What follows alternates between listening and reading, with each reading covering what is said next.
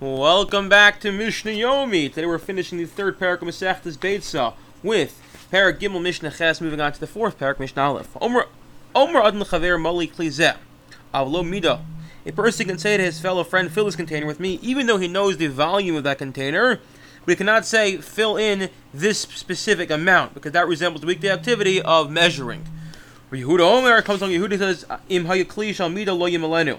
If he has a container which is meant for measuring, he can't say give a, a one cup or one gallon jug and say fill this up because then he knows exactly what he's doing. Ma'isib Abba Shaul ben Butnus. There was the happened with the uh, Abba Shaul and Butnus and a merchant. He would fill all his containers up prior to Yomtiv and then give them to the customers on Yomtiv. And in this case, he'd, sure, he'd be sure to give them the precise amount, but since it happened before Yomtiv, he wouldn't violate the prohibition of measuring on Yomtiv. Even in Chol HaMoed, he would do this because of the foaming of the measures. And that is when you pour wine, so it bubbles up. And if it bubbles up and you give it to the person when it's still bubbling, you're not going to give them the amount they purchased because you're giving them some of the foam, and that's dishonest uh, business practices. So what he do is he poured the night beforehand and let it uh, settle down overnight to ensure that he gave them exactly the amount that they paid for and wouldn't give them less. Uh, this holy Abba Butness would do this even during the weekdays because he wanted to ensure that all the oil drained out. Meaning, if I say I'm selling you a jug of oil, but I'm going to pour it into your jug, so what's going to happen is there's going to be some residue, some residual oil that's going to stay in my jug. So what he would do is he'd take their jug the night beforehand and take his jug, pour it in there, and then leave it suspended upside down overnight so all, all the oil would drip out. goes in a person can go to a storekeeper, someone who he's a regular customer of, and say, "Give me a specific number of eggs or walnuts," because this is prom. It's, it's common for a person to count these items on his way home.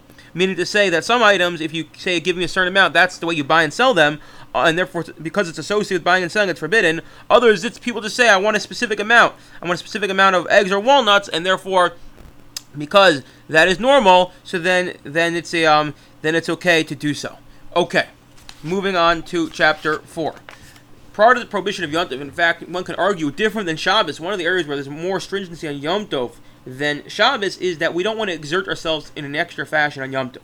Therefore, a person wants to transport jugs of oil well, you a salad bakupa. You can't put them in a b- box or basket because that, even if it's not full, it looks like it gives the appearance that you're involved in excessive exertion, lugging around this basket full of uh, jugs of wine. Uh, well, maybe he'll cost fun of he could bring a jug on his shoulder or in front of him because then you're only carrying one at a time a small quantity and doesn't look like uh, excessive exertion, which is resembling a weekday activity.